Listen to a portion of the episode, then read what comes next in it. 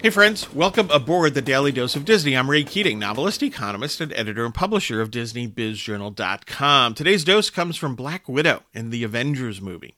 And what did she have to say? Quote, I got red in my ledger. I'd like to wipe it out. Close quote. This is one of her big lines from the movie. And we, the line is also um, uh, uh, accentuated with some twists and turns around it as well in the story. But the point here is, you know, the desire to set things right, right? To make up for something in the past. We've all made bad decisions along the way. How can we sometimes uh, work to to fix it, and if it's not fixable, to make up for it, and so on, um, and to come to terms with it. So these are all things that I think we wrestle wrestle with in in daily life, certainly, and in business and in our careers.